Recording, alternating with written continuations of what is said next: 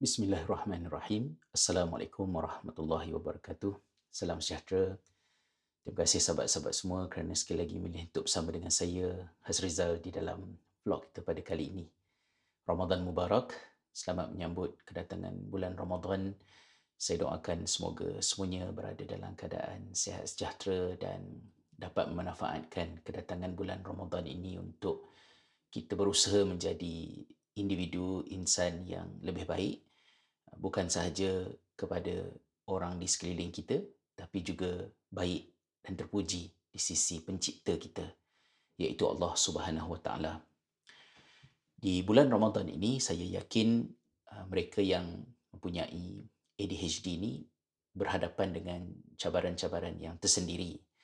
Bagi saya ini adalah Ramadan pertama saya sebagai seorang yang telah menerima diagnosis. Antara cabaran yang saya ingin kongsikan dalam perkongsian kita pada kali ini adalah berkenaan dengan kesukaran untuk mengambil stimulan pada waktu yang bersesuaian. Saya mengambil konserta dan ini sudah masuk bulan yang ketiga. Kita tahu stimulan ini dia bukan menyembuhkan dan ADHD sendiri bukan penyakit. Stimulan ini seumpama cermin mata.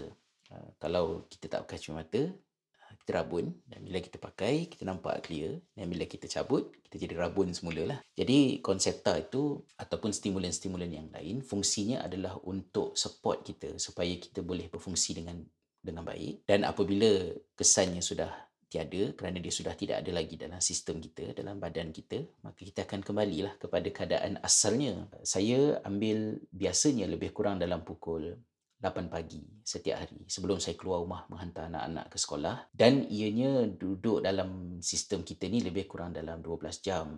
Jadi biasanya lebih kurang dalam pukul 7, 8 ah, saya dapat rasakan lah yang ah, saya beransur-ansur. Kita kata wind down nak kata penat sangat tu tak. Masuk dalam mood ke arah nak tidur. Lebih kurang dalam pukul 10 ke 11 ke kalau saya nak tidur tu memang saya akan terus terlelap sesuatu nikmat barulah yang saya tak pernah rasa sebelum daripada ini alhamdulillah. Tapi kalau saya tahu yang pada hari-hari tertentu saya ada kelas di sebelah malam ada program ada mesyuarat ataupun contohnya ada tetamu yang akan datang ke rumah ya, pada sebelah malam saya akan ambil uh, konserta tu lewat sedikit mungkin lebih kurang dalam pukul 10 pagi. Dan kemudian bolehlah saya berfungsi dengan baik bersosial fokus uh, belajar berfikir problem solving sehinggalah ke akhir program akhir aktiviti sebelum tidur. Tetapi di bulan Ramadan ini, paling lewat saya boleh mengambil konserta saya ialah lebih kurang dalam pukul 5 pagi sekarang ni.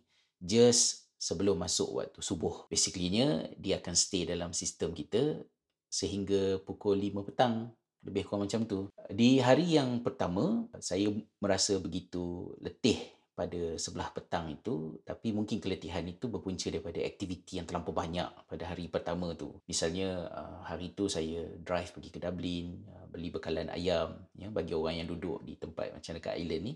Bila kita nak dapatkan bekalan ayam halal tu untuk kami di NACE ni kena travel ke Dublin beli ayam, balik bekerja, kemudian ada mesyuarat and then nak kena sediakan juadah berbuka puasa, kemudian kena buat persiapan kerana keesokan harinya, iaitu pada pagi Ahad, saya ada satu lagi program Ihya Ramadan dengan komuniti Malaysia dekat Jerman. Agak sibuk. Jadi pada pukul 5 pagi 5 petang tu terasa nak tidur tapi tak boleh tidur lah sebab uh, banyak kerja nak nak buat kan. Cabaran yang dapat dirasakan ialah di sebelah malam apabila kita nak uh, bertarawih terlupa rakaat tu menjadi-jadi balik. Jadi kena ada strategi tertentu. Saya ada kongsikan dekat social media bagaimana saya uh, membaca di rakaat pertama daripada awal muka surat dan kemudian berhenti di tengah-tengah muka surat. Di rakaat kedua, saya sambung bacaan tu di tengah muka surat sampai ke hujung muka surat. Jadi saya tahulah kalau saya start baca tu di tengah-tengah muka surat, maknanya saya rakaat kedua.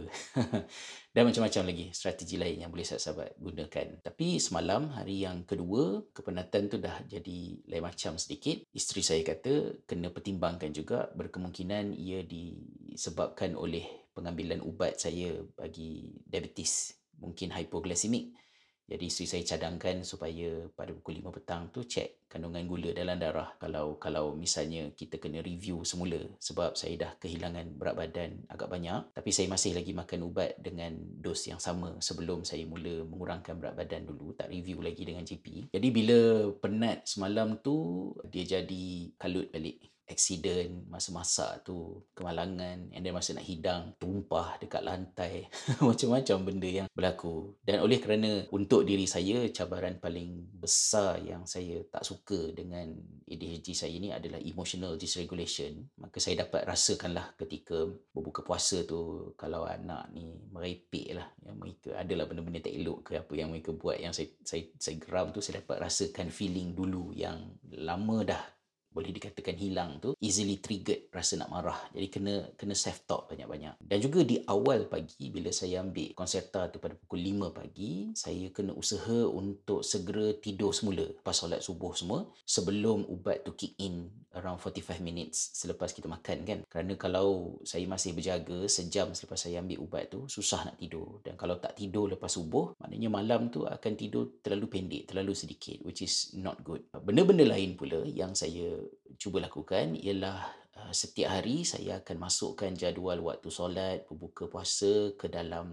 aplikasi structured uh, supaya saya jelas nampak apa yang saya kena buat selepas ni selepas ni sebenarnya termasuklah pukul 5 nak kena check blood sugar tu macam yang isteri saya cadangkan. Dan satu lagi strategi yang saya lakukan juga uh, selepas menonton webinar kedua yang dianjurkan oleh University Malaysia baru-baru ini panelis yang membentangkan baru-baru ini tu dia menggunakan botol air yang jelas nampak air kat dalam dia dan ada ditandakan 2 liter pukul berapa banyak mana yang kita dah minum supaya saya dapat fokus dan pastikan di bulan Ramadan ini saya dapat maintain minum sekurang-kurangnya 2 liter setiap hari. Kalau difikirkan kepada aplikasi structured dan juga botol air. Begitu juga dengan aplikasi time timer supaya visual nampak. Saya letak saya tak beli jam dia tapi saya gunakan phone saja. Percuma uh, saya download aplikasi tu. Jadi bila ada saya nak buat kerja sejam ataupun ada program